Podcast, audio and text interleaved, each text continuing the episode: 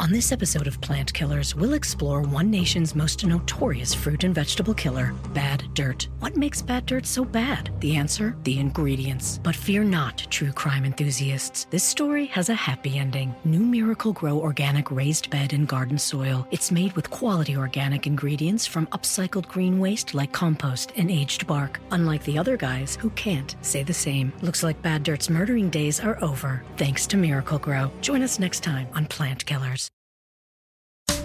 Welcome to the Megyn Kelly Show, live on SiriusXM Channel 111 every weekday at noon East.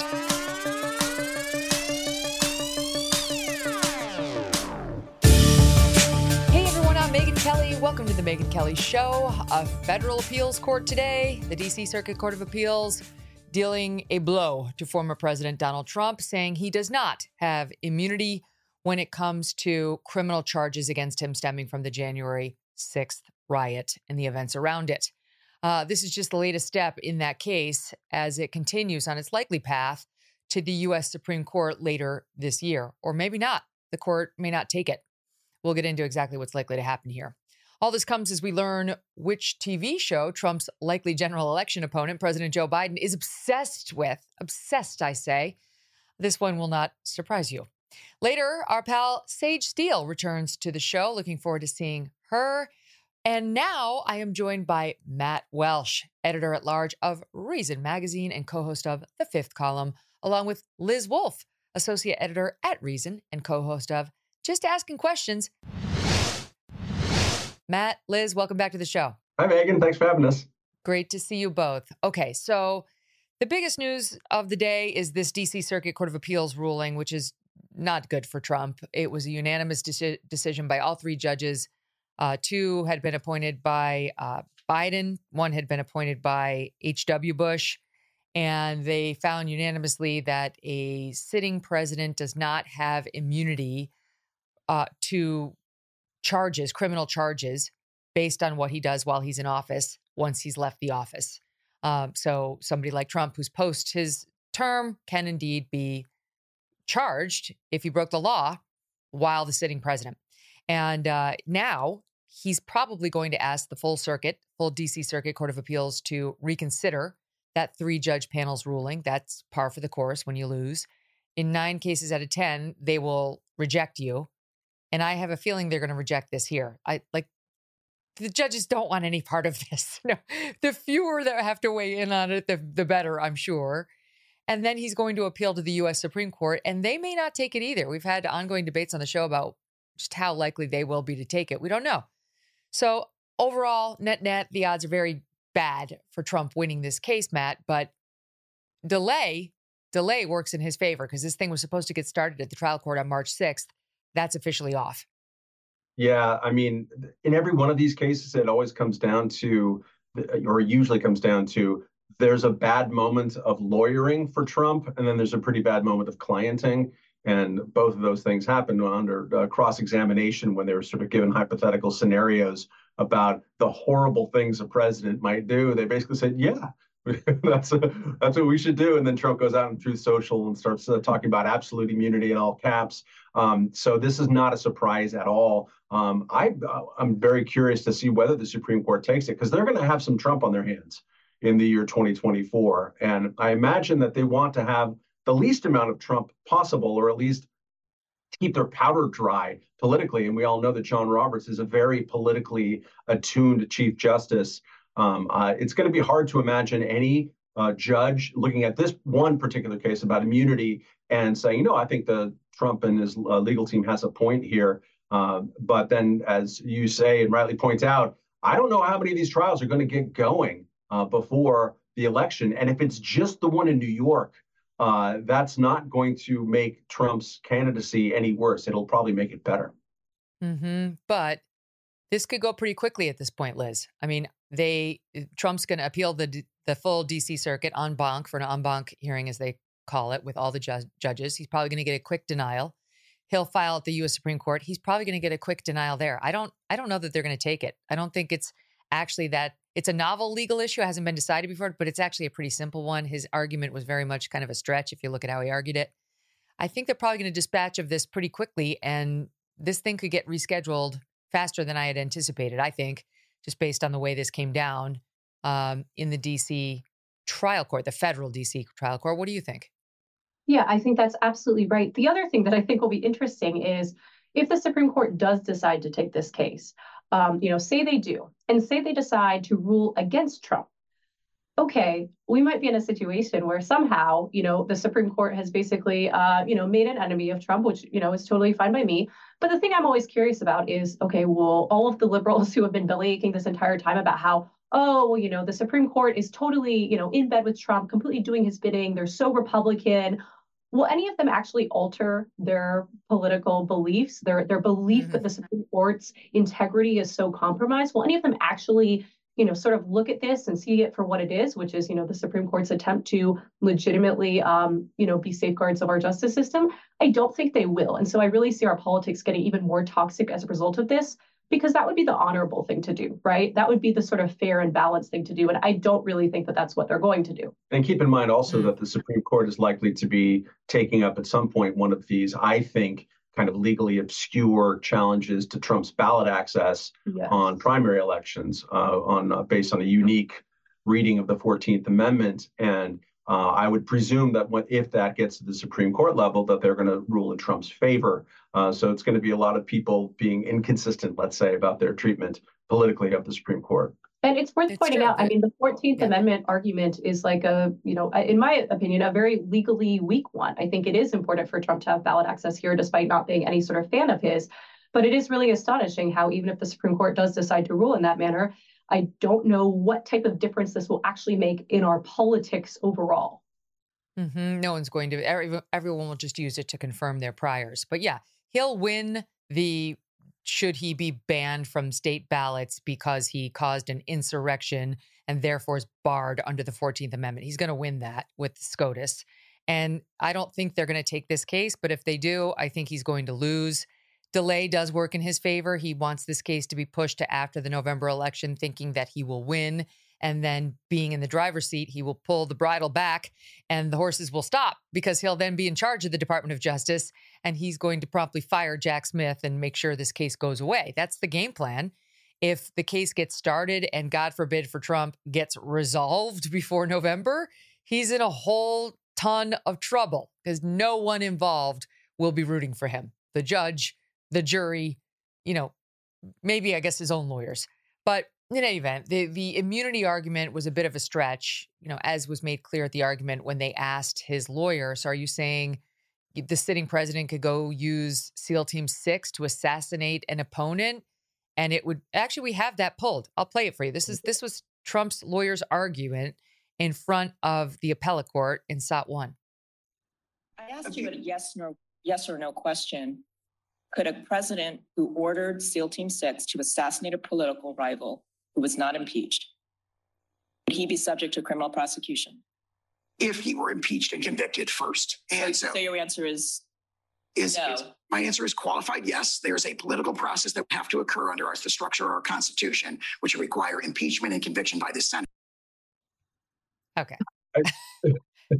that was never going any that was never going anywhere matt it's not just that it's never going anywhere, but I really I, I can't beseech enough. Libertarians are annoying people, and especially libs. But um, one thing that libertarians can always see in any situation is what happens when the evil power that you're looking for, or at least the power to cover your ass that you're looking for, is used by the people that you hate, because that's what's mm. they're going to be the next ones in power. We always see this because we kind of hate everybody in power, and they're never our team. Yeah. Um, it's amazing that someone who and I know, I know honest, meaning conservatives who really think that Joe Biden is potentially dictatorial, or Kamala Harris, or whoever is is running the country at the current moment. Um, and if you really truly believe that, and this is true of Democrats too, if you really think that Trump is a dictator in waiting, why haven't you been spending all of your time defrocking the executive branch of power? Um, because yeah. they're going. And uh, in this case, it was uh, is one of the worst examples of that. The um, just a couple of procedural uh, points. The appeals court that just ruled against him has given Trump until February 12th, today's the 6th, to file an emergency stay request with the Supreme Court, asking the Supreme Court to just keep the entire proceeding in abeyance until he can get an appeal filed with SCOTUS and delay the case that way. We'll see what he does. I do think he'll go first to the DC Circuit. He'll probably get the boot on the forehead and then file with the Supreme Court. The oral arguments on that separate case about whether Colorado was right to keep him off of the ballot go up to the Supreme Court this Thursday. So SCOTUS is taking up that ballot access thing. He's going to win that.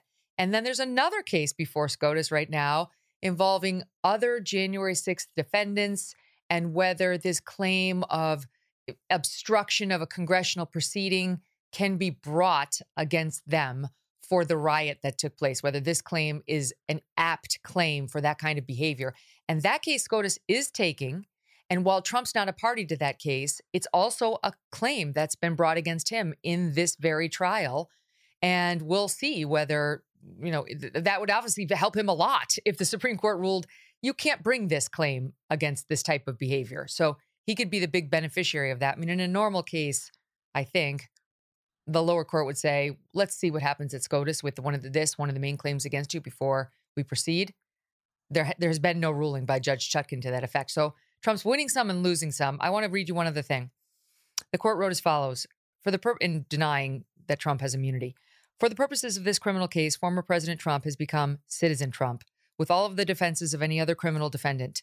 But any executive immunity that may have protected him while he served as president no longer protects him against this prosecution. The interest in criminal accountability held by both the public and the executive branch outweighs the potential risks of chilling presidential action and permitting vexatious litigation. I mean, I will say it's a little scary to read that I don't disagree with it, but I'm it's a little scary because it does feel like could be the before and after moment into banana republic shit, you know, where like we're going to get vexatious litigation and we're going to get more you know, we're going to get chilling presidential action because it is very possible in the wake of this ruling now you're going to get presidents who are afraid to do what they must do with the military, with drones, what you take your pick, Liz because well, they, they don't also, want to get charged as criminals when they leave office. I mean, uh, you know, I'm a libertarian, so I'm all in favor of trying to rein in executive power and hold presidents accountable for when they, you know, act like we start authorized foreign wars without going through the, you know, system of making sure that Congress authorizes that too, right? So like on one hand, I do sort of understand the possible value out there, but I think it's important that we zoom out and look big picture and look at the fact that like not only are we dealing with all of this total legal, as you said, banana republic type shit from Trump, but we're also dealing with astonishingly low approval ratings for Joe Biden, the incumbent. And somehow the Democratic Party has not managed to, I mean, of course, the incumbent is the person running on their ticket, but somehow they haven't really managed to come up with any better contenders. And so we have these two 80 year olds who are running against each other, one of whom might very well take our country uh, in a terrible direction. And to some degree, it's a little bit of like, well, are we reaping what we've sown, right? I mean, many of us have been warning for a long time about the importance of legitimately having these safeguards in place so that presidents don't abuse their power.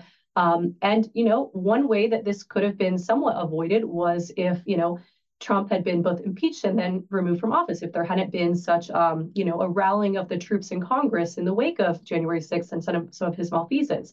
And yet there was. And so I think Congress has demonstrated time and time again, especially members of his own party, that they're not really interested in holding Trump accountable. Now we have this mm-hmm. very um, upsetting and disappointing situation playing out in the courts. I mean, we even have these states like Colorado taking him off the ballot uh, and trying to do this 14th Amendment argument. And I don't know, call me old fashioned, but I kind of think that you know, we can defeat Trump at the ballot box if we so choose. But the seedy way to play this game is by doing what they're doing, what Colorado is doing, uh, and other states of removing him from the ballot to ensure that nobody can vote for him at all. I mean, that's vexatious litigation. Yeah, it's, it's wrong. Uh, and and I, this has been a temptation that we've seen since Trump, since inauguration, but even before that, that the people who are most exercised as being anti-Trump are going to reach for any stick that they can find. Um, and it's going to be uh, increasingly like lawfare sticks, you know, and they're doing it in the name of democracy. This is what I I can't understand. Uh, we have to protect our democratic institutions by coming up with the most legal weirdo theories possible uh, in order to uh, try to uh, to uh, deprive voters of a choice. That seems crazy to me. Mm, mm-hmm. It's been amazing to watch the left, the legal left, freak out over the delay in this ruling coming down. I don't know if you guys caught any of this, but um, they were over on MSNBC. They had all their legal experts daily, like, where's the decision? Where's the decision? Because the clock was ticking, you know, and delay works for Trump for the reasons I just pointed out. And and like the next day or two, we get the decision, and now they can heave a huge sigh of relief because they're not embarrassed about the fact that for them this is totally political. They need it to get decided before November. Why? Legally, there's no reason why. It's just because they want him to have a conviction, which this case almost certainly will lead to, given the jury pool, before the election. It's it's pretty on the nose that it's election interference. They don't really give a damn if we know. They just want to get the get the big C because the voters are still saying the independents they care about that. They don't really want to elect a convicted felon as president, as it turns out. Well, they care about it when when a result when it's uh, having to do with January 6th. They care about it much less in in the case in Manhattan in New York. I think people would have a tendency to shrug that off. I would also, uh, you know, let's give a shout out to the people, the poor people who work for MSNBC. They ha- they have 500,000 former prosecutors on the payroll now. They got to have something to talk about. So yeah, they they want they want the new ruling to be uh, to be made so that they can uh, uh, you know uh, fulfill their salary. It must also be really hard because they no longer have all the Russia collusion stuff to talk about. So I don't know. I, they might be a little bored over there. I can understand. Yeah, why. I mean, who knows what they'll resurrect? I mean, certainly if Trump becomes president, you can you can see a replay of all of this, right? They're going to find some new Russia gate to ruin his second term, and he's probably going to turn around and find a way to charge Joe Biden. Let's be honest. He's going to try to turn around and find a way, and maybe not Joe Biden, maybe Barack Obama. Maybe he'll find some way if the statute hasn't run to to charge him for I don't know something like a murder on on the drone strikes. They, they, he's There already was- mentioned that. Uh, Andrew Sullivan had a pretty good piece about 10 days ago. Uh, and Andrew Sullivan was, you know, borderline hysterically anti-Trump in, in 2016, I think by his own admission. And he went back and he looked at his column warning about Trump uh, back then and put it through a lens of what would Trump presidency look like this? How did my predictions turn out? And one of the things that he concluded, and I think it's correct, is that remember Trump was saying lock her up. That was the big chant. Besides, you know, uh, build the wall. Um, and on the campaign in 2016, he didn't lock her up at all. Um, a lot of the things that he said and threatened to do, he did not. Some things he did do. He did the, the Muslim ban almost immediately uh, after becoming president. Then it got challenged in the courts. So some of the stuff he did, but directing uh, the justice And system. upheld. The Muslim ban was upheld ultimately. Right. It was it, it was re- rewritten, but it was upheld and it strengthened the president's hand in immigration uh, matters, which he then used uh, later on. Um, but uh, he didn't go after individuals who irked him. He talked about it a lot. He was always going to suspend the broadcast license of NBC because he was mad at Saturday Night Live. He would say these things, and he's saying those things now. I hate those things. I think those things are wrong for a president to have the, even the rhetorical instinct. So far, he has not done them. One of the interesting things to figure out uh, in considering a second Trump term is what of those things would he do? I'm not convinced that he would Yeah. chart uh, Joe Biden. I'm not convinced that he would direct the Department of Justice, but we don't know because he Mhm. says a lot of stuff. I don't know. I feel like that, if I had to put money on it, you know, if I had like 10 grand to bet on if Trump gets reelected, will he charge Biden or, or Obama if he can? I'd put it on yes, he will. Can you imagine how pissed off he's going to be? Yes, he will have won reelection in this scenario, but he is going to be so angry at what these people put him through. I I look, I know you're right. Like he wasn't particularly vindictive in his first presidency. I just think this is a neck this is next level. What they've done, they they they're the ones who crossed the Rubicon. And I do think they will rue the day. I think the country will rue the day, but we're a long way off from that. And on that front, Joe Biden's in a lot of trouble. Um, the, there was just my team was just sending me the real clear politics approval numbers for Joe Biden. He's at 40.2% approval, 55.8% disapprove of the job he's doing. Just talked about the NBC News poll yesterday showing Trump ahead of him on the economy, on immigration, on crime by double digits, above 20, 35% on immigration, I think 22% on the economy, 22% on crime, something like that. And then we get, I mean, almost daily, we get another Biden, huh? moment, right? Like, what? Huh? What? And this was Biden yesterday where I just want to set up for the audience because I was actually confused when I heard it. He was speaking on Sunday, but it hit yesterday in Las Vegas. And he, well, let's play it and see if you can hear the mistake that he makes. Now, he corrects it, but he's got, there's a couple things wrong with the soundbite you're about to hear. Take a listen. Right, right, right after I was elected, I went to a, what they call a G7 meeting, all the NATO leaders. I was in, I was in the south of England. And I sat down and I said, America's back.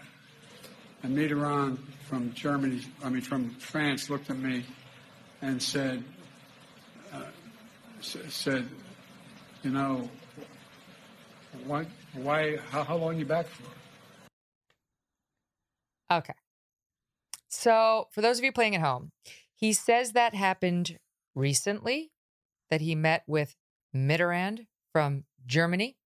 Um, Mitterrand is not what he meant to say. He meant to say Macron. Mitterrand was not of Germany, first of all. He was the president of France. And he was the president of France a long time ago, back when I was in college. and, and Liz was in her stroller. And so he, he, he, yeah, so he's not of Germany, he's of France, and he definitely did not meet with him recently at the G7 because he's been dead since 1996. So there's a double error in there. It's embarrassing. The White House transcript attempted to fix it, right? The oh, no. poor White House transcript guy. they changed it from, you know, they've got to write exactly what he said. So they changed it from America's back and Mitterrand from Germany. They changed it to Mitterrand with the strike through to Macron in brackets from Germany. And then they left his correction, France. On and on it goes. Um, guys, this, I would submit to you, is the reason why he has refused to sit with CBS News for the Super Bowl halftime interview. That is tradition among the presidents, though it's been broken before. Last week, last year he didn't do it because it was Fox, and Trump has said no as well. So, what do you make of it all? It's absolutely why they're trying to keep him in the basement again. Um, but we don't have COVID, and uh, we have seen him uh, deteriorate in front of our eyes. And you know, anyone who has a parent of those age or grandparent of those age recognizes that stuff. And I feel for anyone who's in that uh, frame of mind. He just happens to be the president, so like my sympathy has going to have some limits um, because he probably shouldn't Our be president. Our sympathies are with us. It, they're with us, Matt. I feel sorry us. for us. It is totally uh, the president of the United States talking about Mitterrand. I mean, who's even thought of Francois Mitterrand besides one of his mistresses uh, in the last 18 years. It's really hard to say. Who showed up the funeral, by the way. That was one of the greatest moments of uh, of uh, of uh, statesmanship in the modern era. Um, France is no, weird. I mean, he's he is absolutely ducking um, Donald Trump, and Trump is is taunting him now and saying, "I'll do the Super Bowl interview. I'll get great ratings." Um, saying that he's ready to uh, debate him, uh, which you know, uh, we've talked about on this program before that maybe Trump wouldn't debate him. Now it's like, yeah, bring it on. Uh, and mm-hmm. and Biden is going to have to uh, duck him. And here's what's going to happen. I guarantee it. When Biden refuses to debate Trump, there's going to be a chorus within journalism, uh, professional journalism, sad to say, that says that's right because we don't want to platform him because God knows that we shouldn't actually talk to someone who 46% of the country twice has voted for president and probably around that number would vote uh, for him again, depending on what happens to RFK Jr. Um, it's amazing. They think they can duck their way out of it and they can just sort of democracy lecture their way into Biden again getting the same kind of vote when he's basically been a pretty unpopular politician his entire career. Um, people voted for him last time because they wanted to defeat Trump. Um, but now they've seen what Biden is like. And one of the things that he's like is a guy who talks to Francois Mitterrand's German ghost, uh, which is bizarre. Well, also, the other thing to consider here is like, say Biden gets reelected this time around. Okay, how is this going to look four years from now? What will Biden's, you know, mental capacity oh, be four years from now? It's terrifying. right? We're not just electing Biden. You know, I'm not electing Biden at all, but we're not just electing Biden to serve, you know, for the next six months or nine months or 12 months. We're electing him to serve for the next four years. How is that going to go? I mean, no wonder the White House interns feel so, um, you know, capable of becoming foreign policy experts and setting foreign policy direction for the entire United States. If the, you know the person who's actually in charge, I mean, I, I am left wondering consistently is this a weekend at Bernie situation? Who is actually running the show? Is Joe Biden locked in a basement somewhere? Does he need to be locked in a basement somewhere? I wonder how much of actual policy making is being left to all of these aides who are actually, you know, 30 and 40 years old and mentally competent. Um, you know, in the absence of an executive executive who's mentally competent. Yep. I mean, this is kind Here- of elder what's abuse really- at this point. think about this. Think of think if they actually do debate. I mean, it was just a couple weeks ago that Trump referred to Nancy Pelosi as Nikki Haley repeatedly. He was vi- obviously confused. He's called Joe Biden Barack Obama repeatedly.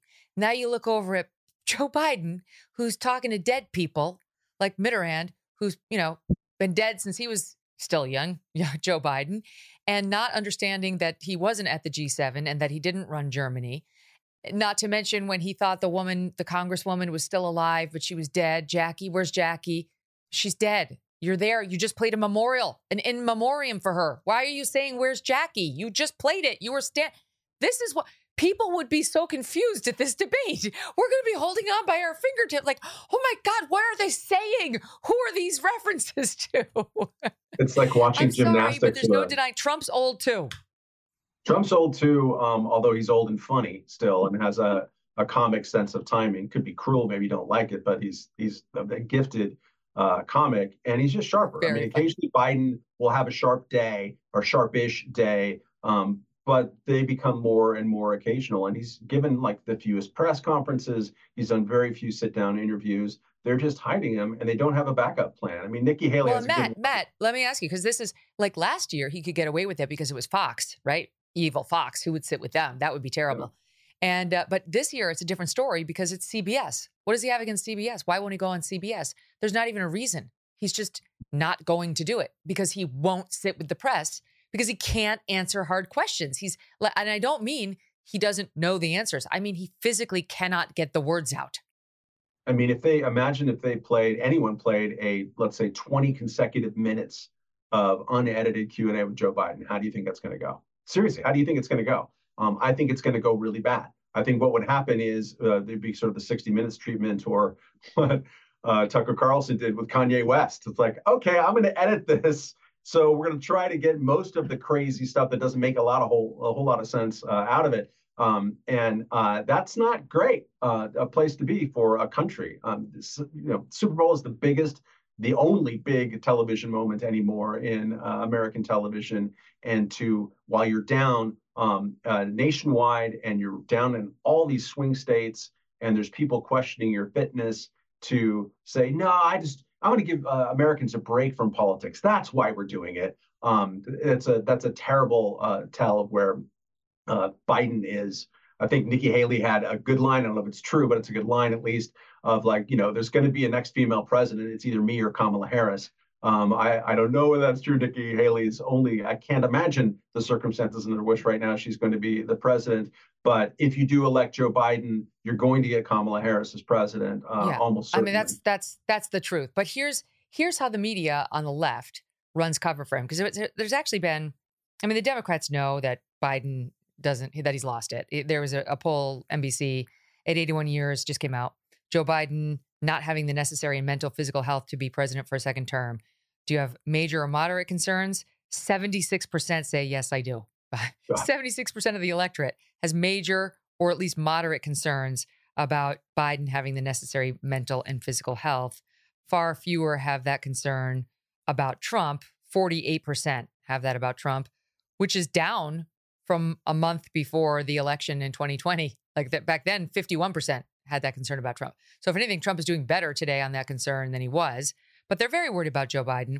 Nonetheless, the left will run cover for him as soon as it's guaranteed he's going to be the nominee. You know, if if Michelle Obama pops her head up, if Gavin Newsom, like maybe they'll turn, they'll turn on him quickly because they'll want. But so far, he's their nominee, so the Dems going to run cover for him.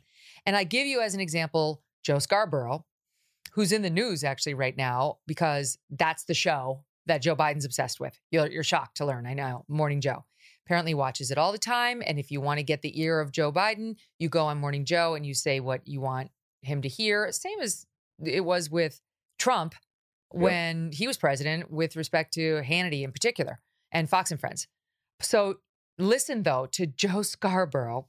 He's praising Biden because it was in the news this week that Biden called Trump a sick F.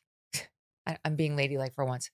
And um, he manages to squeeze into this reaction a defense, he thinks, of Joe Biden's many verbal gaffes. Take a listen. There's been concerns that that he's not getting out, he's not doing enough stuff, he's not answering enough questions. All right, so if he makes a mistake, he makes a mistake. Andy Card told Barnicle one time that that the that thing that people didn't get about Bush was when he bumbled around and and wasn't perfect, wasn't Ronald Reagan. I'm talking about 43. Um, Andy Card said it made him more relatable. Yeah. I saw the polls that made him more. He wasn't speaking in flowery language. Like people felt like, okay, yeah, he's one of us. Well, that's Biden. So let Fox News Oh, make God. fun of him because he has the same stutter he had since he was 14 years old. But, but but go out and show flashes of anger. All right, now I don't I haven't studied this, but I like I don't think having a stuttering problem makes you think dead people are alive and alive people are dead. I don't did you I don't maybe you got could you google it like quickly and get back to me? It's absurd. I mean, everybody, the thing that's so wild is this isn't the only way that the media is, you know, covering uh, Biden and and sort of running interference here. It's as if they think American voters are stupid and will actually buy the thing they're selling. I don't think they will. I was watching an MSNBC segment this morning, which was otherwise good and sort of just, you know, hard news about polling data. But at one point, one of the commentators said, um, you know, employment is up and inflation is is down, inflation is recovering. And I just want to linger on that for a second because it's like, okay, well, inflation is down compared to what? Like, sure, technically that may be true, but compared to, you know, a few years ago, is it actually down? Do you think the economy is fully recovered? Um, we still have a big issue with interest rates being super high. I think lots of people feel a little bit like they're they're in a holding pattern where, um, you know, depending on what type of job seeker you are, depending on the industry, your industry might be doing very well or maybe not so much. Um, you know, a lot of people are in a holding pattern related to buying and selling houses, transacting real estate. I think for many people, maybe on paper and according to MSNBC analysts, the economy is doing just fine. But I don't think many people agree with that. And there's this question of like, well, what does their purchasing power look like right now? The thing that that just kept like highlighting in my mind was, okay, you can be an MSNBC analyst telling me uh, that the economy is doing fine all day long. But ultimately, if I don't feel that way, and if a whole bunch of other voters don't feel that way, what good is that really? I mean, it just No, feels it's, a it's little like bit like they're Cindy. Crawford, who gained 200 pounds and went up to size 30, is down to size 18. She's down to Yeah. a size 18. Yay, Cindy. We all know Compared Cindy Crawford used to be perfect and hot and slim, which, by the way, she still is. But my point is that was the economy under Trump versus what's happened under Biden. And they want us to celebrate that, okay, she's down to 200. Well, I don't like a. She, I liked her before when she had the cut off shorts and the Pepsi can. I have. I'm not gonna lie. I'm glad she's down a little, but like this new version, anyway. It's it's absurd to be celebrating that. Now, here's the other thing about Morning Joe. Um, this is how up the ass. I'm sorry, but they are of the Biden administration. They went. Yeah, I know. I lost it. Shit. I, I have it and I lose it so quickly, man. So um apparently Kamala and second gentleman Doug Emhoff also love Morning Joe. And they hosted a dinner last month at the vice presidential residence for Scarborough and Mika Brzezinski. I just threw up a little in my mouth. It's so gross how incestuous this is. And yes, I say the same thing about the other side. I um, trust me, I would never go have a private dinner with the sitting vice president and her husband because you need to stay like this with them. I mean, only if you can prove that you can be, not be a bootlicker on the back end of that meeting are you allowed to do stuff like that. And these two cannot do that. I mean, I'll just give you, we pulled just a, some, a sample of Scarborough's coverage of Joe Biden. You tell me whether you think he's managing to maintain the arm's length distance that any professional media uh, personality ought to be able to do. Watch it. I think Biden's doing. I mean, you know, I think he's doing really well. I mean, he's he's engaged. He's fired up. and he's ready to go. I had the opportunity to speak to the president once or twice uh, lately, and let me tell you something. That guy is in it to win it. He's uh-huh. fired up. And if anybody even suggests that he not run, it just, there's no other word for it. It pisses him off. And he gets more focused. Joe Biden is saying, pass the law, I'll shut down the border. Donald Trump is saying, keep the border open, wreck the economy, destroy America so I can get reelected again. But they've actually turned Joe Biden's biggest political weakness into his biggest political strength. That was literally like a day. I mean, they, we, if we went, we threw cast a wider net, you guys, you know, we'd get a way more fish back into that. It's just, and by the way, he's calling Scarborough all the time, according to these reports. This is from Axios. The two are BFFs. I mean, there was some BFFage happening from Avenue of the Americas uh, in, the, in, the, previous uh, presidency as well. There's, uh, I think people love access to power. It's fun, it's flattering, it makes you feel important. Um, I, am with you, Megyn. I, I, find it to be just sort of tawdry and strange. I wouldn't understand what that even felt or smelt like. But one thing about Scarborough, and you can always tell it's really convincing what you've heard in your private ear when you speak in utter cliches about it. It's like, I've, I've talked to him and I can tell you, he's fired up and ready to go. I can tell you, here's a stupid slogan chant that looks totally insincere, and I'm to mouth it. Um, that's not convincing at all. What's convincing is the so only thing true. you communicated there is that you get to talk to the president, and it's kind of neat for a guy on cable. Congratulations. Yes. Pinky high five. That's exactly right. I just, I, I, just am too distracted by the fact that Matt looks a little bit like Joe Scarborough today. Stop. That's not. What? not, thank you, Megyn. As we sat because he has a tie on. As, no, as we sat no. down to record, he was like, I think I look like Joe Scarborough today. And I was like, ooh, we're, we're going to fix that later on. We'll do a makeover. We'll do a before and after. Never, never. I like his, look, I, I called out and I called this out at the time, like Hannity going on stage with Trump. And, you know, he's described Trump as his best friend. They, they were way too incestuous for my liking. And I said so at the time. Uh, and Hannity and I had had battles when Trump was running for president that spilled over onto camera and into the public sphere because I felt this way about him too. I'm not partisan about this. I really think if you're going to be in the media business, you have to have a professionally arm's length relationship with someone who's in a position of power. You you are there to represent the people, not to push the agenda of the people who are in power. You're supposed to be holding them to account. And we've just gotten to a very weird place in the media space where that's that's forgotten. Uh, okay, let me squeeze a quick break in here, you guys. I'll come right back. And there's so much more to discuss. How did we get to the 37 mark already? It's too it's going by too quickly. Don't leave. All right, stand by. RFKJ in the news, getting a little buzz and some news coverage these days. We don't talk about him enough because he's he's going to play a major role in this election one way or another, and that seems very clear. Not to mention um, these other third party candidates who are really changing the way the ballot's going to look and the way the vote's going to go. The news of a few days ago was according to RFKJ, it wasn't like a surrogate. According to him, the Trump team asked him whether he'd be interested in being VP. And he said no.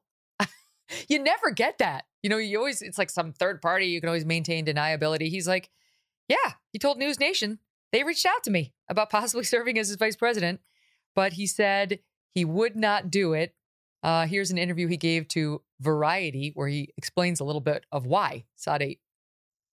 Latest speculation is that maybe, maybe you would be the VP for Trump.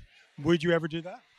Uh, I don't think that my marriage would survive it. I think he's right. Just president. That's all you want. Yeah. That's his wife, actress Cheryl Hines, saying he's right. The marriage won't survive.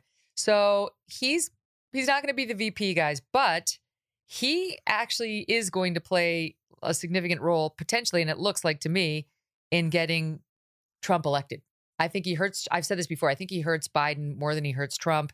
And there's a new uh, Reuters Ipsos poll, relatively new, showing, yeah, that's right. That Trump's up two versus Biden without RFKJ. If RFKJ's in the race, Trump's up four. And yet, I'll finish this all out by saying Team Trump denies that they offered him the VP slot at all. They're attacking him right now. And Don Jr. was on Newsmax the other day ripping him a new one. So, Matt, what do you make of it? He's not purely going to get votes from the left, even though he comes, he emanates from the left originally. I think he's been tacking more in unpredictable uh, ways since he's been an announced candidate.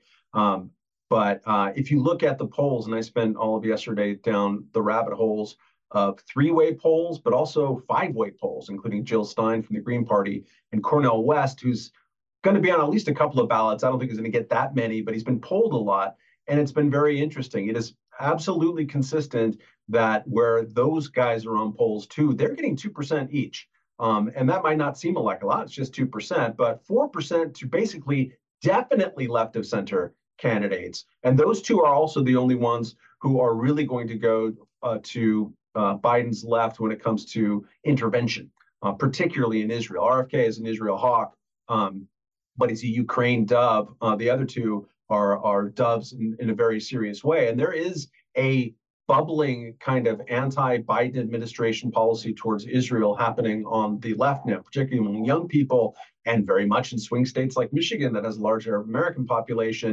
Um, they're definitely going to affect it. When you take uh, polls that ask both questions, it asks the Biden and Trump question, but then it asks what happens when you put the third-party candidates there. Trump uh, does better with more candidates, usually by two or three or four percentage points. That's right now. Um, those polls might be skewed a little bit because I think, uh, and there's polling to support this too, that a whole lot of, uh, especially Democrats and independents, are still in denial that Trump's going to be the Republican nominee. They're like, I don't, something's going to happen. Um, so I think once everyone understands that it's going to be Trump versus Biden unless one of those guys dies, which I think is where we're at right now, um, then some of that might might shift. But RFK Jr. right now is polling higher than anybody has polled since Ross Perot in 1992. He has a decent shot at getting 50 state ballot access, which is very, very difficult to do. But you can throw money at that problem. And he's sitting on, or he and the super PAC affiliated with him, is sitting on $20 million right now. $20 million buys a lot of petition gatherers. Um, and you're right, it's undercover. He is absolutely going to affect this election unless something happens to him or he steps back. But I don't get the impression that he's going to do that. Now, speaking of Ross Perot, I remember that election. I was 21 at the time. And he was like this little, really interesting guy who had all these innovative ideas and he was just totally unlike the others. He made the presidential debate stage, and so did his vice presidential running mate, the Admiral, who was great. He was such a gem. And we just pulled a little bit of Ross Perot, just take you back. This could be RFK, RFKJ this time around if there ever are debates. Watch. We've got to collect the taxes to do it. If there's a fair way, I'm all ears. Uh, it's gone through the floor. Now, whose fault is that? Not the Democrats, not the Republicans. Somewhere out there, there's an extraterrestrial that's doing this to us, I guess. I don't have any spin doctors. I don't have any speech writers. Probably shows. I make those charts you see on television, shows. Foreign markets to fair competition from American business and to stop unfair competition here at home from foreign countries so that we can bring jobs back to the United States. I decided I was dumb and didn't understand it, so I called the who's who of the folks who've been around it. And I said, why won't everybody go south? They said, we'll be disruptive. I said, for how long? I finally got them up for 12 to 15 years. And I said, well, how does it stop being disruptive? And that is when their jobs come up from a dollar an hour to six dollars an hour and ours go down to six dollars an hour, then it's leveled again. But in the meantime, you've wrecked the country with these kinds of deals. This makes me want it, right? You, I yeah. know the odds of a general election debate are not great, but it would be wonderful if we could get somebody like that. And RFKJ is innovative in the way he thinks and the way he approaches issues. He will be like a Ross Perot, coming at all of it from a totally different angle, Liz. I don't know. I'd like to see it the area that I most want to see RFK Jr. actually, you know, take other people to task, specifically Biden and Trump, is COVID policy. I mean, RFK yes. Jr. When it comes to the vaccine question, you know, I'm totally with him in opposing, you know, vaccine mandates uh, always and everywhere, especially, my God, applied to children. On the issue of vaccines, though, I think RFK Jr. does um, spout some medical quackery that I'm not a huge fan of. Of course, I think it should be absolutely legal for him to continue to run his mouth. I mean, sure, give people the information, let people make their own decisions. That's what the federal government doesn't seem to grasp people ought to be able to do. But I do think when it comes to COVID policy and lockdowns, I mean, Thankfully, I think many of us have either moved on from that or entirely blocked it out of our minds, trying to like force some amnesia, like I'm still drinking to forget. Um, but you know, like to some degree, we actually do need a little bit more of a reckoning. And I think RFK Jr. and his supporters provide that perspective. Uh, whether you're Trump or Biden, whether you're Newsom or you know DeSantis did a pretty good job, but I, it was odd how we didn't promote his successes, his victories in Florida to the degree that I expected on the campaign trail. Regardless, though, what just happened? The you know months and months and months of lockdowns of children being kept out of school of massive learning loss yeah, they've, they, they, they've gotten away with it. the two impact. men who did it to us who were in the office right when it was done yeah, they're, they, they're back. They've gotten away with it. So who's going to be up there? You know we'll see whether i don't think any leftist journalist who it would have to be doing the general election debate is going to raise that because it's not an issue for the left the left was pro lockdown i got to ask you this if I agree, I don't think that RFKJ hurts Trump as much as he hurts Biden. But if that's true, and these polls seem to suggest that's true, why is Don Jr. out there saying things like this? Listen to him on Newsmax with our pal Eric Bolling. The reality is RFK is a radical liberal who happens to be anti-vax. That may be the one policy where, where he leans a little bit right. But he was for open borders for his entire life. He's against farmers. He was a radical environmentalist. Uh, he was super anti-gun. You know, he says he's changed his he's changed his mind. He's changed his mind on everything that he did for decades. Everything magically six months ago. I don't believe that. So, you know, he's a phenomenal alternative to Joe Biden as a Democrat, but he is a radical Democrat. Yeah, that's a message not for for RFK, but that's a message for the Trump voters who are voting for RFK. Um, uh, for the DeSantis voters who now have a place, the ones who backed DeSantis particularly because of his COVID policies, um, they they are RFK curious, and also there's people who like RFK because they want to throw stuff against the wall and see if it breaks a little bit, right? there's that sort of uh, uh, nihilistic party energy um, that Trump attracted a lot, uh, especially the first time around. Um, of like, hey, I'm sick of the way that the whole system works. I, I need an outside disruptor. Um, and so Don Jr. correctly, I, in my view, identifies that if if RFK is polling at 19%, he's pulling some of that let's say eight points from Donald Trump, that's competition. He's got to tell those voters, like, no, no, no, no, no, no, no.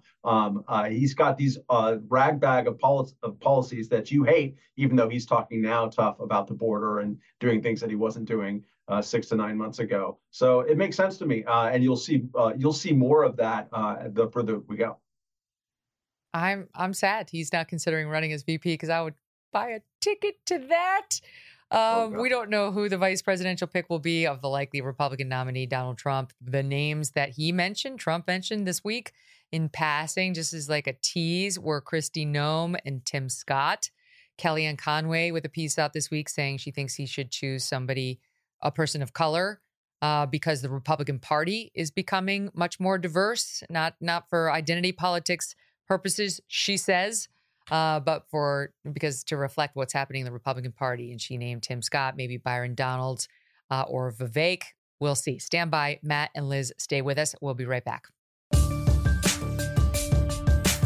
All right, guys. So, college and its craziness back in the news as I have heard about this. Our kids are very young and nowhere near college age. Thank God.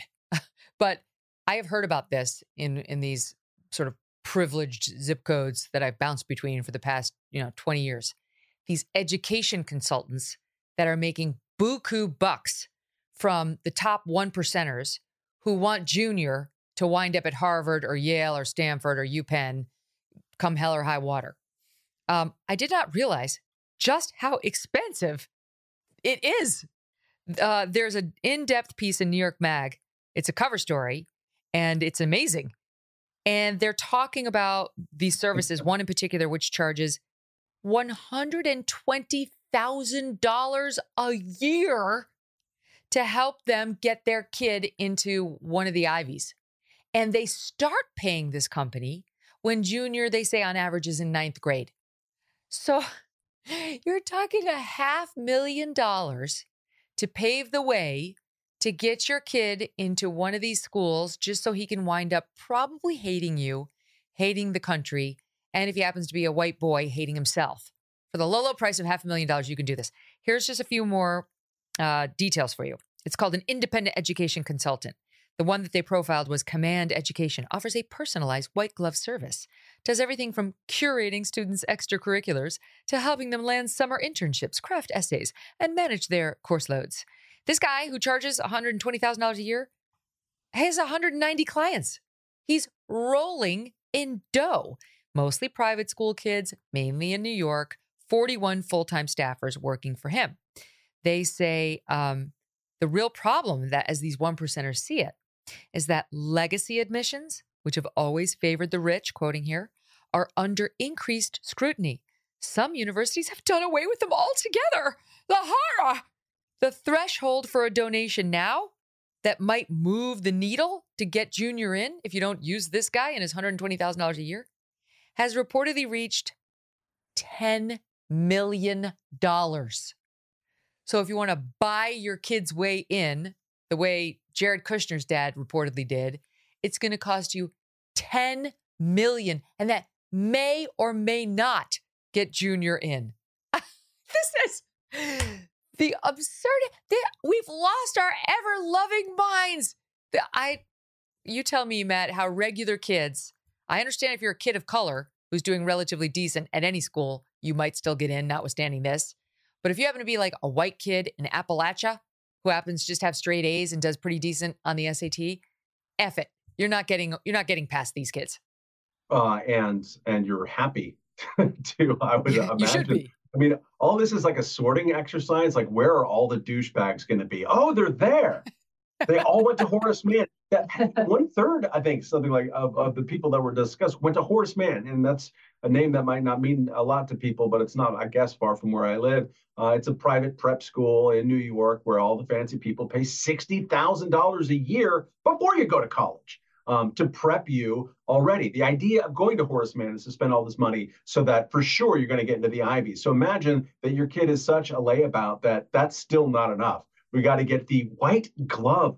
I should call it the rubber glove treatment here um, uh, the rubber room treatment. Um, imagine how like completely without uh, initiative a kid would have to be to sort of sort of sit there and take it. Yes, mom and dad, spend a million dollars on me before you get to college, um, so that people can make sure that I'm doing my homework. Um, well, these kids don't know. I, I have an eighth grader.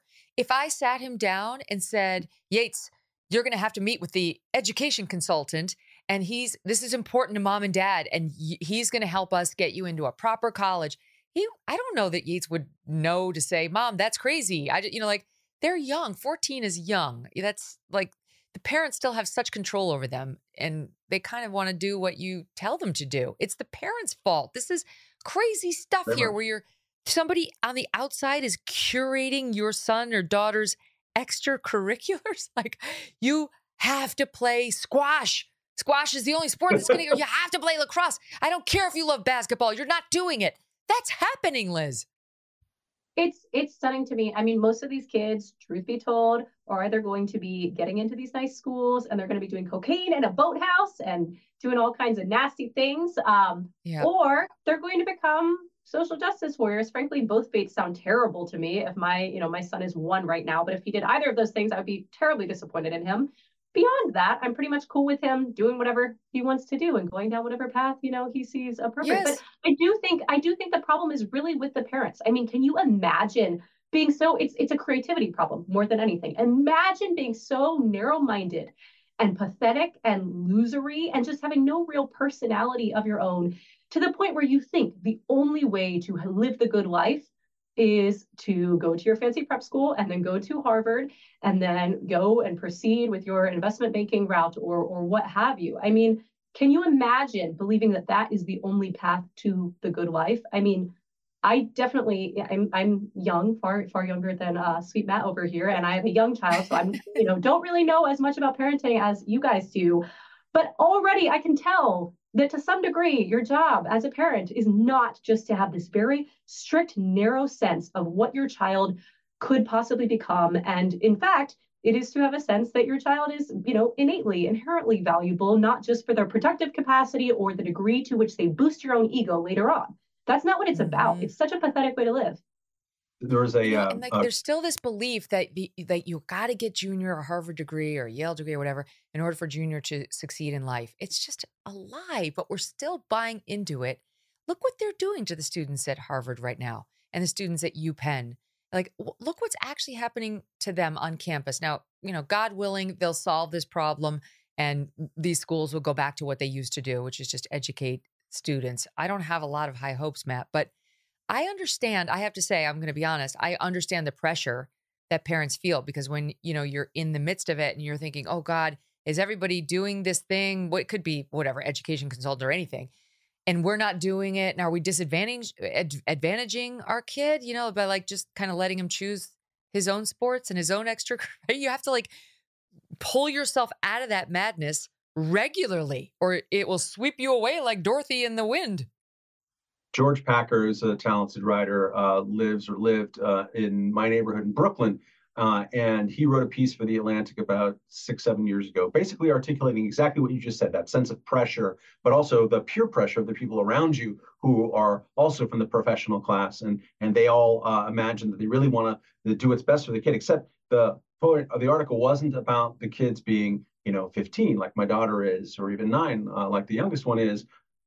They were three reader. They were Oh, three years old. These these parents were agonizing over the pressure about what to, to make sure that goes to the right pre-K. Because if you don't get into the right pre-K, you might not get into the proper this, which then you don't get to go to Horace Mann, and then you don't get to go to Harvard. And I read this stuff, and it's like science fiction. I know I live among these people, um, and I, you know, I'm, I'm very grateful that this feeling never crosses my brain. My only thing that I've ever said to my 15 year old is like, "You are not."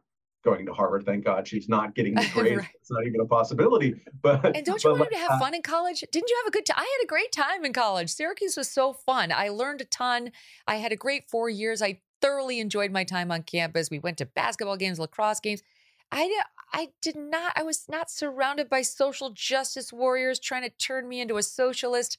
I just, I, I would love to have my kids enjoy their four years.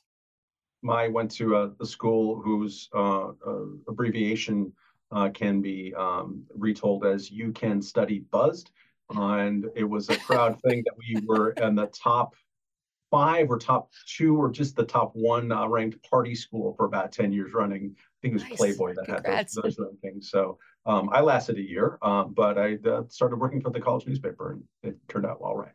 Look at you now. I that's the thing. Kids need to be reminded. I always tell the kids like, don't worry. I didn't go to Harvard. Harvard never would have taken a look at me. I didn't even get accepted at the journalism school at Syracuse.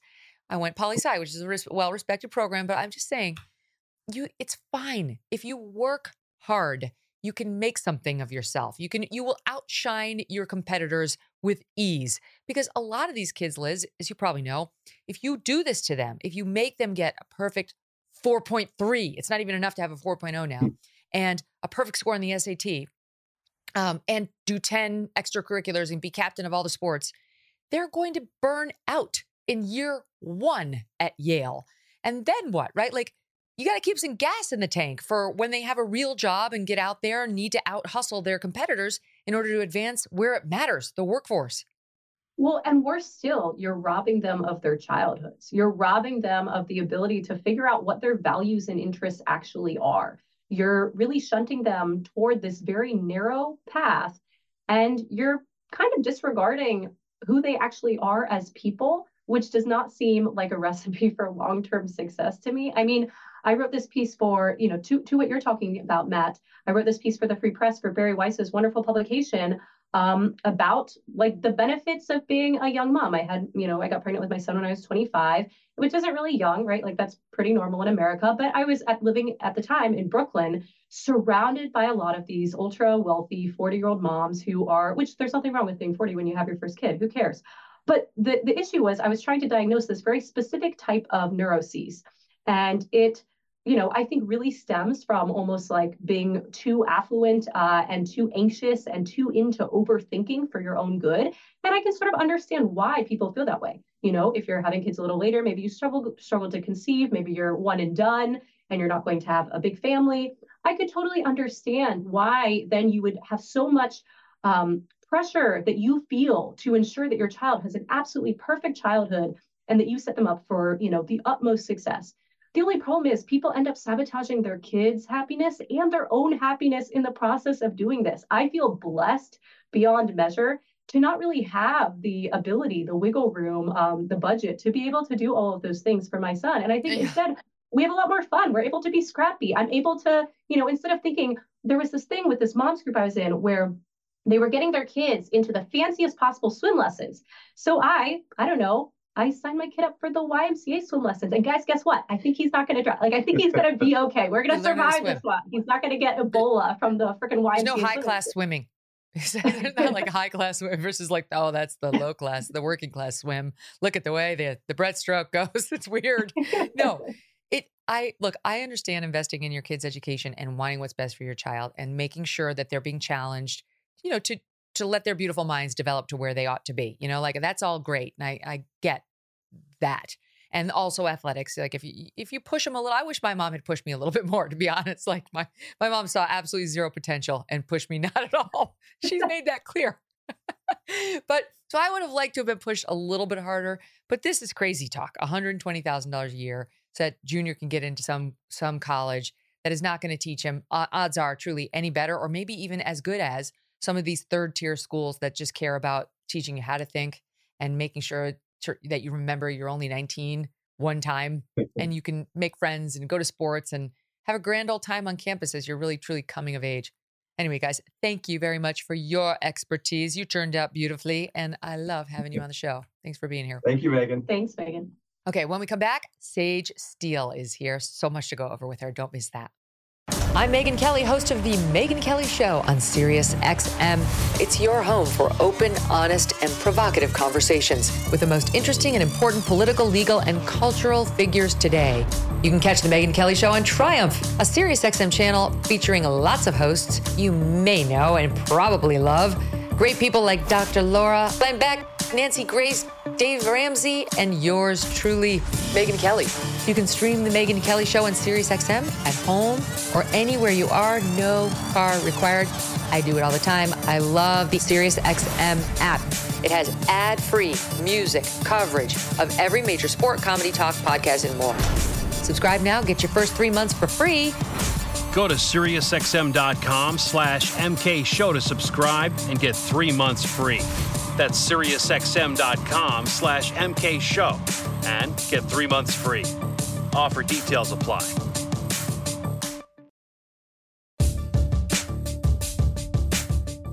Joining me now is Sage Steele. Sage was on with us for the full show back in episode 610 this past August, August of 2023. It was an amazing conversation. It is still one of our most downloaded episodes you should definitely go back in your free time, just if you have a car ride or something, pop it in there and listen to it. You will love every minute.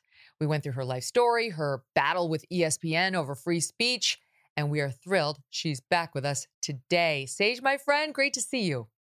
Hello. Thank you for having me back, Megyn. Great to see you. Oh, love the thousand watt smile, Sage. It's unbelievable. It's just like light up a room. So thank you for thank being here. There's you. a lot to go over. I'm going to pick it up where I left off in the last segment, which is education. Yeah. We were talking about the craziness of like the college admissions and paying $120,000 a year to a consultant to get your kid into the just the right school. Okay, whatever. So going back 12 years from where the kid has to get into college to kindergarten, in the yeah. news right now is this woke kindergarten program. I don't know if you've heard about this, but it's this program, I'm trying to find it in my papers here. It's this program that has a consultant come into your school and radicalize your children, the, the kindergarten children, teaching about how bad America is, how skin mm. color is everything, uh, pronouns, and so on. And the it's I think it's a federally supplemented program um, where we're trying to wokeify our young people. And they've got some radical leftist who's running it in a school district that is struggling when it comes to math, struggling when it comes to English. I could go on. I'm going to find my paper so I give you the actual specifics. But what do you make of the radicalization happening with the littles uh, before they're the even, littles? Eh, they're even in first grade. The babies. That that's what hurts me. Like I feel like I can talk to my youngest is a senior in high school, so we're, we're almost through. They we they there's been some of the what are the the the cat, like the furries. That that has happened in my daughter's Oh, God. school, and I'm like, Really? hold me back. Hold, yeah, yeah. Oh, and I'm like, just, just, just get her out. We're almost there. Point is, at at that age, you can have conversations with your kids and you know go back and forth with kindergartners. You're lucky if you find out about it. It sounds like from what I read that most of the parents knew and were informed, which is uh, you know breaking news. It seems like people are doing so much behind the scenes now. Um, is it? It's actually called woke kindergarten. Like they they intentionally named it that. Yeah, that's that's the name of the program. And I mean, it sounds- it sounds like something we would the say. bad test scores. They, they don't care. Right. They're- it they're- sounds like love it. something we would say. I feel like I think I saw something also where where even some of the teachers are weren't buying into this. I mean, they're told what to do and and saying Yes. to, you know, avoid whiteness and to stay away from whiteness, like distract from that and not talk about that and really Oh, I found it. poisoning Yes. these You're children. right, 100%. I, I, I'm so, I'm all right, blown so away. let me give you the I'll give you the, the Yeah. TikTok on it. So it's um okay. It is this is per the San Francisco Chronicle. It's a Bay Area school, shocking. They spent 250,000 on this woke kindergarten program. Um, it's called the Glassbrook Elementary School. They've got almost 500 students, predominantly low income, because yeah, this is what low income kids are worried about, you know, whether they're using the pri- proper terminology. Two thirds of the students are English learners, more than 80% Hispanic. The struggling to boost low test scores school, not to mention dismal students attendance, spending $250,000 in federal money for this organization called Woke Kindergarten. They're training teachers, ready, Sage, to confront white supremacy, disrupt racism and oppression, and to remove those barriers to learning. They share with schools, this program does, wonderings, which pose questions for students, including if the US US defunded the Israeli military, how could this money be used to rebuild Palestine? oh my goodness. Sure. Sure. I- I'm- Kindergartners. I'm they have thoughts. Right. I I can't. I I'm disgusted. Uh, again, I can't get over the fact that they like openly call it woke kindergarten and federally funded for profit. So they're taking the federal funds and then still making the money. I think I saw that the, the leader of it, she's quite a a character, and none of this surprises me It's when you they. when you read about it's they. her. Don't be such a bigot. It, it she goes by they. Yeah, I'm gonna call her she. Yeah, no.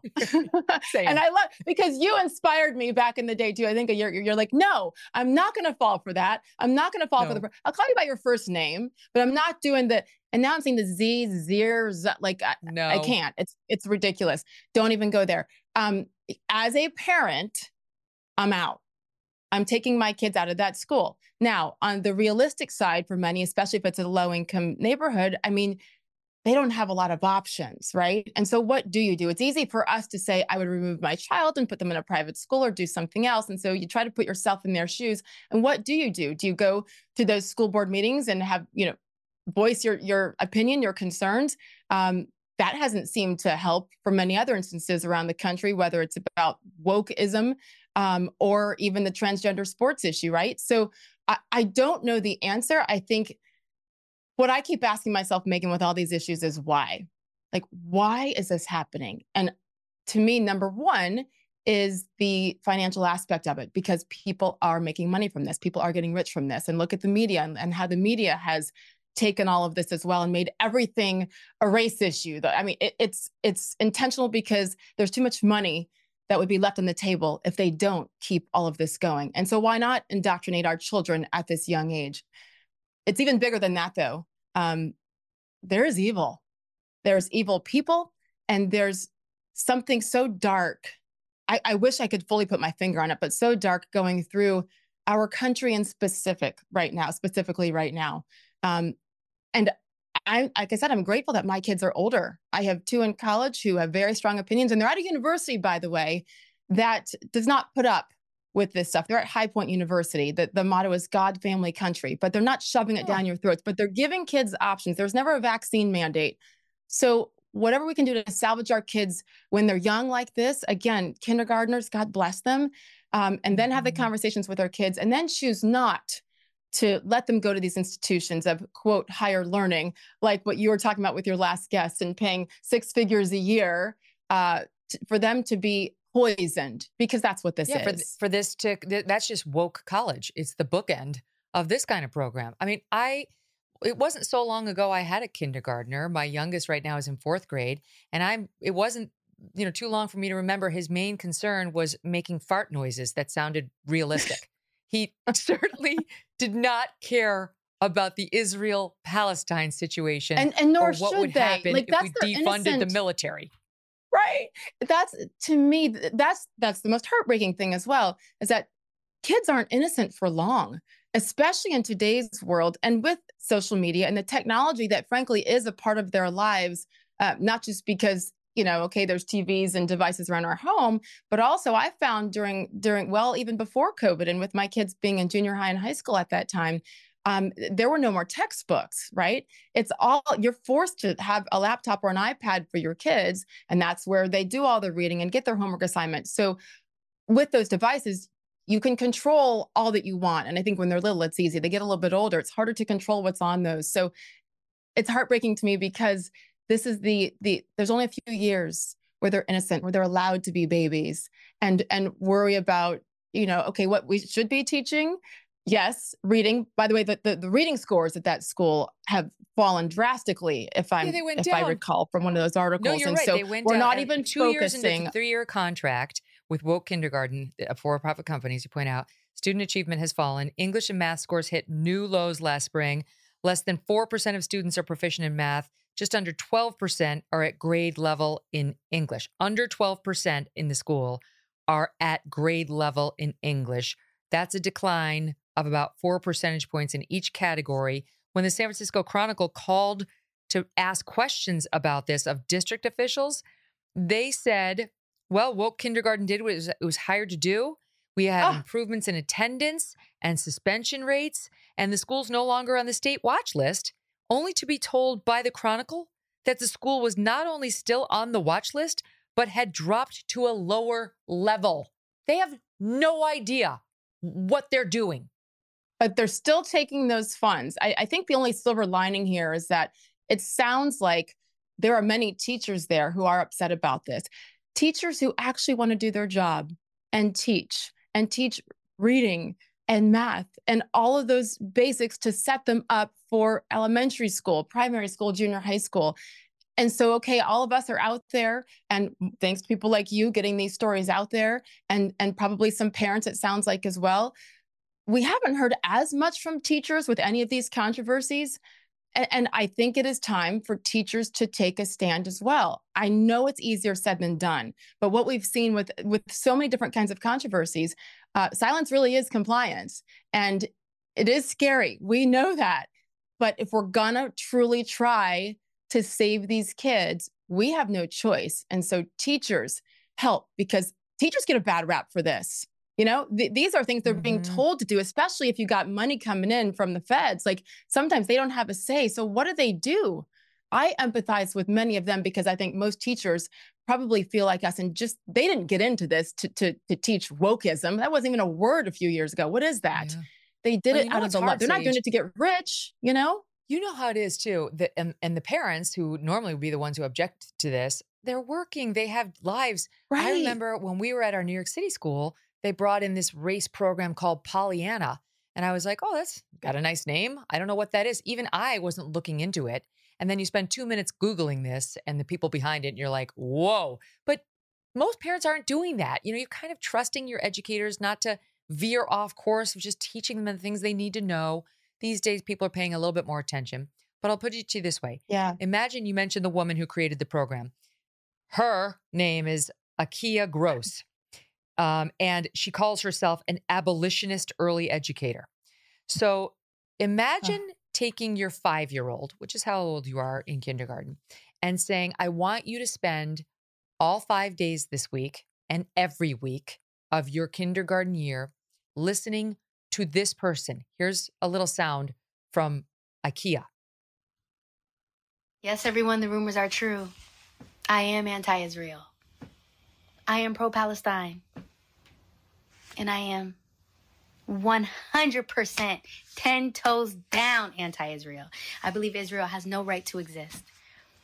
I believe the United States has no right to exist. I believe every Oh. settler colony who has committed genocide against native peoples, against indigenous people, has no right to exist.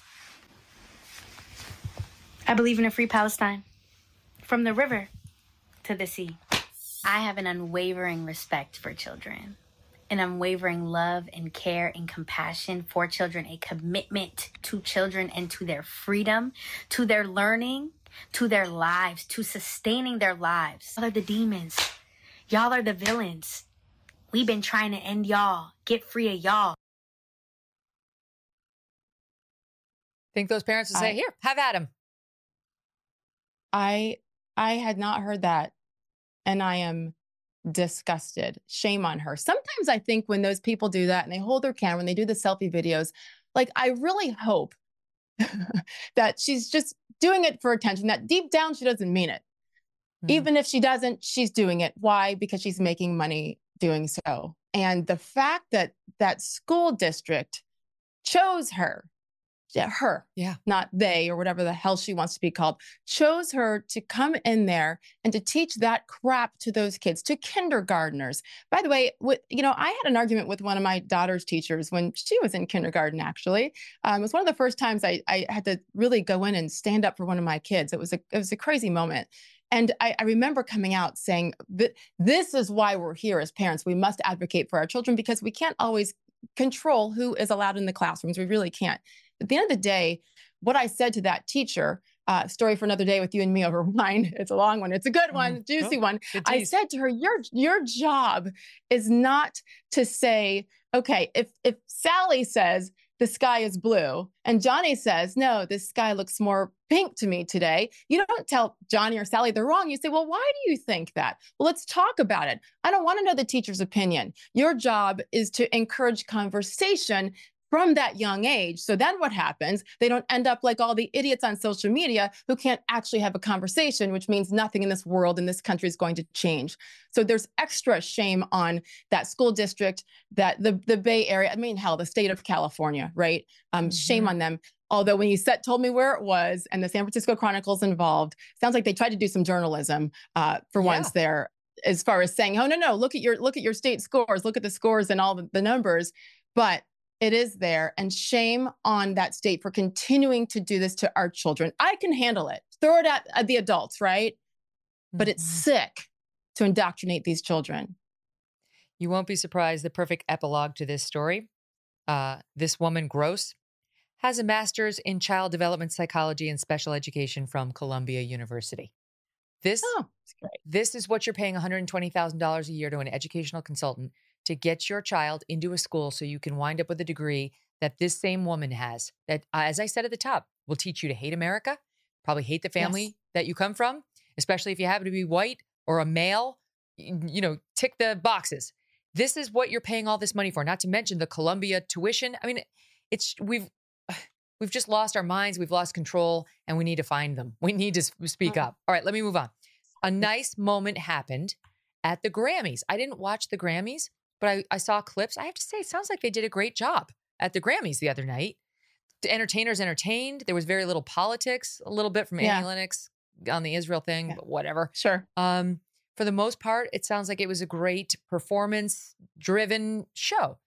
And the best moment, I I'm sure you feel as I do. Maybe you don't.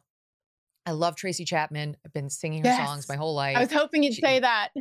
yes, the fast car. I mean, like when I was a freshman in college, I think that was that came out, and it was we sing it all the time. It's so catchy, such a beautiful tune, it's such a great message. And um, when her her song got covered by Luke Combs and uh, rose up to the top of the country charts, the lunatics on the left wrote about it like it was some white privilege situation. He he co-opted her music as if that's even legal. You know, he'd have to get her permission. He'd have to pay the copyright. course. Anyway, um, and she came out at the time and said she loved it and she was really honored because with her, I guess it only ever hit t- top six back in the day. You know, eighty eight, whatever, Mhm. whenever it hit. And with Mhm. him, it wound up hitting number one. And this was somehow used by these crazy lunatics on the left to say it's like a white privilege thing. It could never be done by a black woman. It was like, what are you saying? It was one of the most popular songs in the country when she was the one singing it. And I really loved this moment for many reasons, including that this one was kind of a middle finger to those people, but really just to see Tracy Chapman, who does not come out in public a lot and sing a lot publicly Yeah. at these award shows. She took to the stage, sang it with him. Here's a clip, best of the night, SOT 13.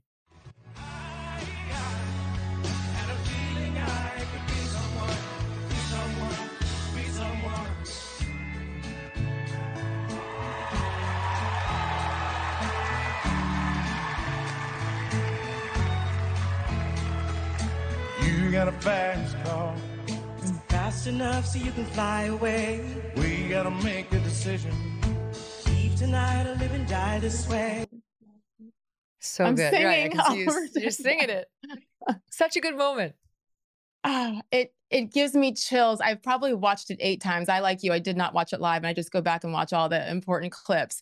And first of all, when I heard Luke's when he did the song last year, last summer, I was so happy because he is an incredible voice. And to me, it was all about respect and honoring a beautiful piece of art that Tracy Chapman wrote and sang all those years ago. Um, and and it celebrates Tracy, doesn't it? And then you see them on stage. And I thought they did a brilliant job on the camera angles. And that's why I kept watching it over again because you could see Tracy. And I think the one that you just showed, you saw Tracy close to you. And then you could also see Luke, and he kept looking back over at her and smiling and deferring to her as he should. It's her song. You could tell it was an honor for him. And if people know the whole story behind Luke and why that song meant something to him, he he he talked about it somewhere. And it was about, you know, when he was a kid, little kid, and his dad, you know, put that cassette tape in the car and played it for him when he was a little boy. And so the love, it's all about love of the song, right? And and music, which I think usually brings us together. Finally, to me, it was such a, and I tweeted about this. I thought it was also a beautiful moment for, for, for many reasons, for all those reasons, the story behind it, but just what you see when you see those two people on stage, so different, right? From very different eras. That is diversity. That is America. That is the definition of it. And to me, I mean, you can we can be a prisoner of the moment at times, but I thought back to some other amazing Grammy performances, probably more from the 80s and like Michael Jackson era. But I haven't seen anything like that really since then. And then you saw the audience shots, right, Megyn? I don't know if you saw that in the clips back, but you had all the different artists like country, pop, rappers, everybody standing up, singing and cheering them on. It was beautiful. And I think that the left has been a little bit silenced with this one because of such the positive reaction afterwards. These people are just bored. They just have no life and like to stir the pot. But Tracy and Luke shut them up. Yeah. She came out. Well, hopefully we'll lay the clip in later so the viewing audience can see. But she came out, and when the audience realized she was there and she was playing the song, they went nuts. And you see the big smile come over her face. She was obviously extremely flattered. It was all about her music. She just played and they ate up every second of it. It re- really was a- such a feel good moment.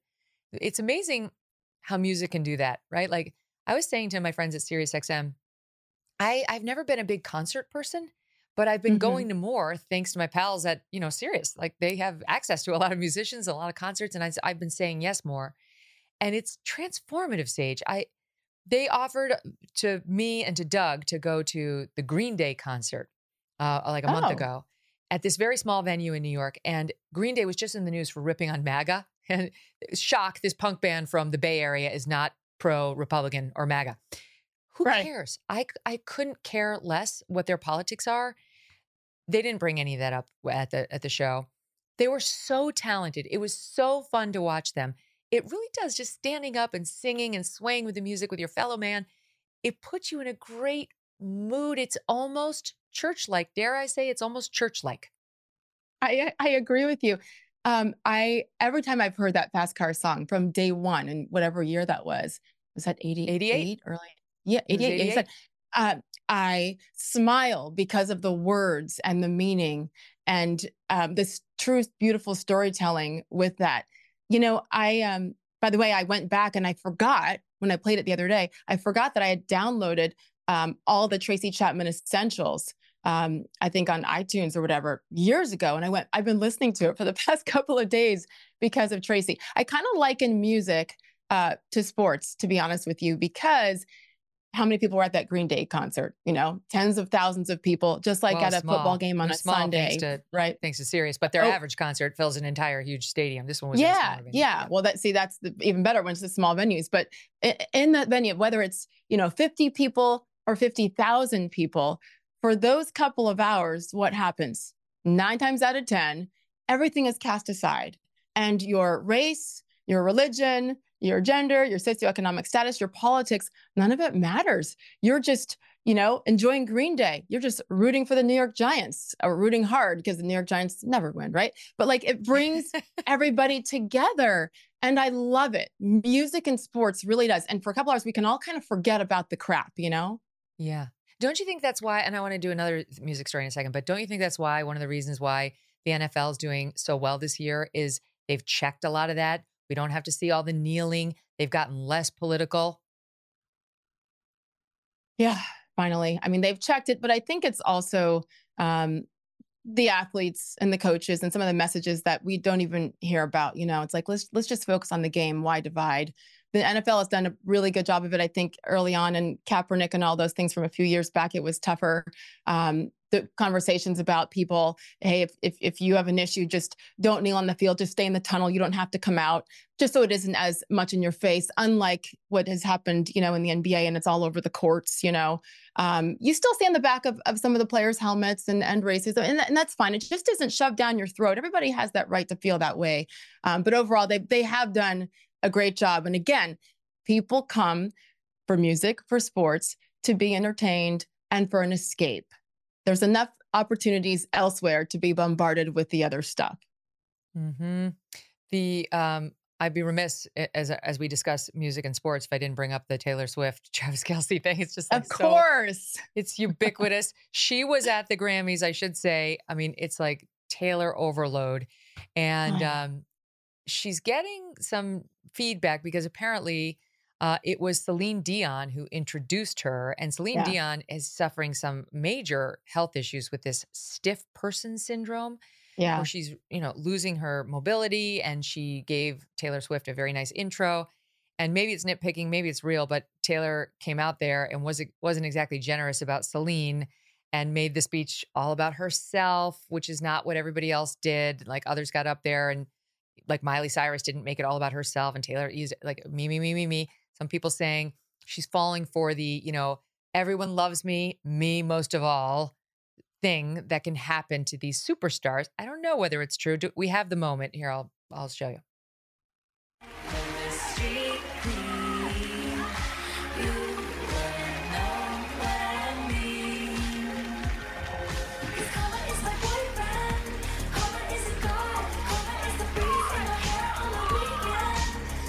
Ugh.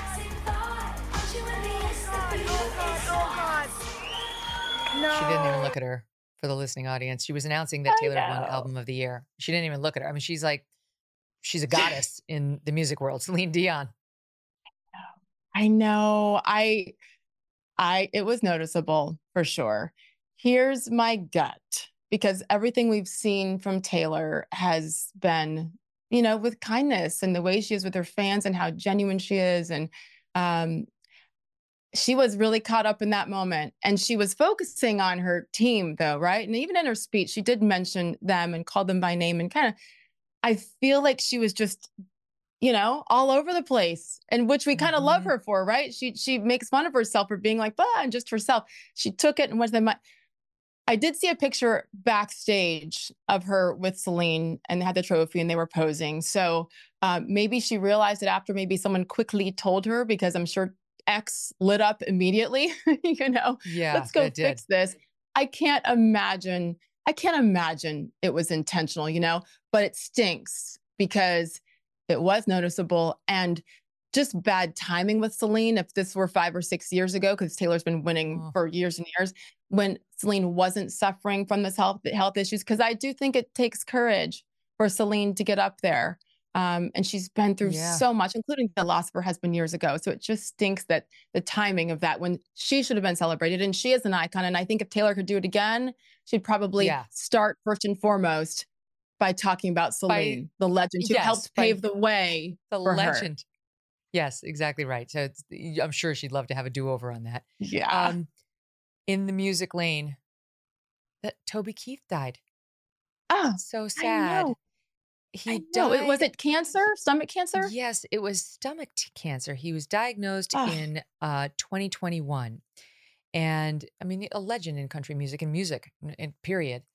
And I, my my producer Kelly McGuire is awesome. She's from South Carolina, and she's a fan, and she ha- had been familiar with many of his interviews, including this one, which was given after he was sick, and he talked a bit about, among other things, his friendship, which ran deep and led to a song uh, based on Clint Eastwood.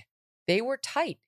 And he talked in the interview about how he'd been with Clint, who was 88. I well, just listen. Take a listen to Stop 14. Okay. Okay. And I go, what keeps you going? He goes, I get up every day, uh, don't lay around. I get outside. I go outside. I don't let that old man in. I was like, wow. Okay. So I thought, you know what? I love that old man. I'm going to go home, write him a song, send it to him. Look out your window and smile. Don't let the old man Eastwood loved Toby's song so much, he used it at the end of his movie, The Mule. Don't let the old man Mm, gone too soon at 62 Beautiful. years old. He'd been married to his wife Tricia for 39 years, three children, four grandchildren, had done 11 USA USO tours, performing for our troops overseas. And you know, Sage, it does remind me on the back of watching that woke kindergarten woman, like, I believe the Yeah. United States does not have the right to exist. Then you have real American heroes who have all the money in the world, don't have to play another gig ever, but they take their time to go entertain the troops. They stay married Yeah. to their wife of 39 years. Mm. They raise their family, they nurture their grandkids, they write patriotic songs, they honor the 88 year old American icon Clint A- or Eastwood with a song like that. He talked in the interview about how how would you act if you didn't know what year you were born, right? Like how would you how, what Mhm. would your spirit do to you in your life? I it's just a reminder of human goodness and what the country really stands for. Yeah. Yeah. I, that's why I've learned over the last probably eight or 10 years to pay attention to and fall in love with country music because it's almost always rooted in that and patriotism um, and really kindness for the most part. You know, I, I think of the respect that's within the country music community and you know Luke Combs and and and some of the I, I know Chase Rice a little bit and some of the the way that they look up at those trailblazers is really incredible. So seeing the outpouring of love for Toby today, I feel terrible. I, I don't think I realized that he had cancer. Um, and again, yes, it's cliche. You know, you never know what tomorrow brings, and to live your life to the fullest and to lead with kindness. And um, but it's so true, and that's what that's what Toby did. When when you mention um, you know how it used to be. It's funny i was i was on the treadmill today and i was just watching documentaries and and i i, I watched the for some reason i chose the the challenger one um and Mm. you know with the teacher Christa McAuliffe who was on that Mhm. shuttle. And you know the, the documentary on netflix is really well done and, and the music Megyn it it brought me back. I got like choked up watching the beginning of this doc. Obviously i was in eighth grade when the challenger blew up and it, the emotions with that um, and then you think to, to 9-11 as well and you think back to all these times and the tragedies and how everybody comes together right after that you know? I remember that as a kid. I remember of course 9-11 as an adult and a young mother. Um, and and those music stars kind of help us through it you know? Yeah. um, so i feel I, I just feel like what has happened with country music is hopefully what we can get back to. Is that cheesy you know No, but what what those men and patriotic. women It- stand for yeah You, I don't know a country music star who makes it with songs about how much they hate America. like that, that's not a thing in country music. Thank God. There's- like it's it's there's- one area of the music industry that hasn't been corrupted by any of that. yeah, and every when you look back through the years and through tough times and fun times, the the, the music and it quite often goes back to those country stars. And um, thank you to Toby Keith, and I'm so sorry for for their loss. Um, but again, yeah. bringing people and together, ours. that's what he did. By the way, Clint Eastwood, uh, when we were stationed out in California in the 70s, uh, we were my dad was stationed there in the army, and I was at an ice skating rink out in the Monterey area, and I fell and I was crying. And we turn around, and this kind gentleman came and picked me up and brought me to my mother. It was Clint Eastwood. oh, and an ice skating rink. That? Yeah, at a random ice skating rink. Whereupon like, every woman intentionally fell at the ice skating rink every Friday thereafter. Ah, yeah, I'm down. My mother, my, my my I was this big. My mother's like, "Oh, you want my daughter? You can keep her. You come with me." You know, random Clint Eastwood story. So can I tell you the, the fact that you were pulling up like old documentaries about the Challenger reminded me of this. Recently, I pulled up for some reason. You know how YouTube will suggest things to you based on what you've been watching, and I don't know what I watched that led to this, but it was an old Phil Donahue show in which he oh, interviewed oh, the cast of Steel Magnolias, and it was oh. all the women. It was Olympia oh. Dukakis, it was Shirley MacLaine, it was Sally Field, it was um, uh, Julia Roberts, and uh, oh God, why am I forgetting her name? The one who played Ouiser, like the gosh, she's the oh. best. Uh, you know, um, Shirley MacLaine. I said she that. Was... Yeah, Shirley MacLaine. Um, yeah, yeah. Thank you. Anyway, they were all so interesting. And the one, they were all super friendly and warm and great with the audience. You know who wasn't, interestingly? Julia Roberts. Go back and watch it. Really? She was pretty cold. She was no. pretty ungenerous. And I thought, you know, you never know. Maybe, well, you know, people get shy. There's some of these people who become very famous are are shy. They don't do well on camera in these interviews. And no, I get over it. Don't see as much no. of her publicly. I don't know, but eh, I highly recommend going back and watching the hour because it and Dolly Parton, who stole the whole thing. She was so warm, self-deprecating, funny. There's a reason America loves this woman. Just thinking about our female icons and also good art from Tracy Chapman's good song. art. Oh, by the way, remember the in country that movie, music to this the armadillo cake, Megyn, and chopping off the uh, tail, and that that's yes. such a that's such a great movie. I'm gonna go watch it. and also, I love the Dolly Parton when she's all bouffant, like it takes some effort to look like this. I can see that. Love it. love, love that it. movie. Love you, Sage. Please come back soon. Thank you for having me. So good to see you, Megyn. Thank you. Thank you. Uh, likewise. All right, quickly as we go to uh, break, just want to tell you verdict in the Crumbley trial. Jennifer Crumbley found guilty in all four counts of involuntary manslaughter. This is, wow, this is actually really, really interesting. Um, her son, of course, pleaded guilty to murder and terrorism, serving a life sentence for this mass shooting. So the mother of the mass shooter found guilty on involuntary manslaughter. More on that this week. Thanks for listening. Thanks for listening to The Megyn Kelly Show. No BS, no agenda, and no fear.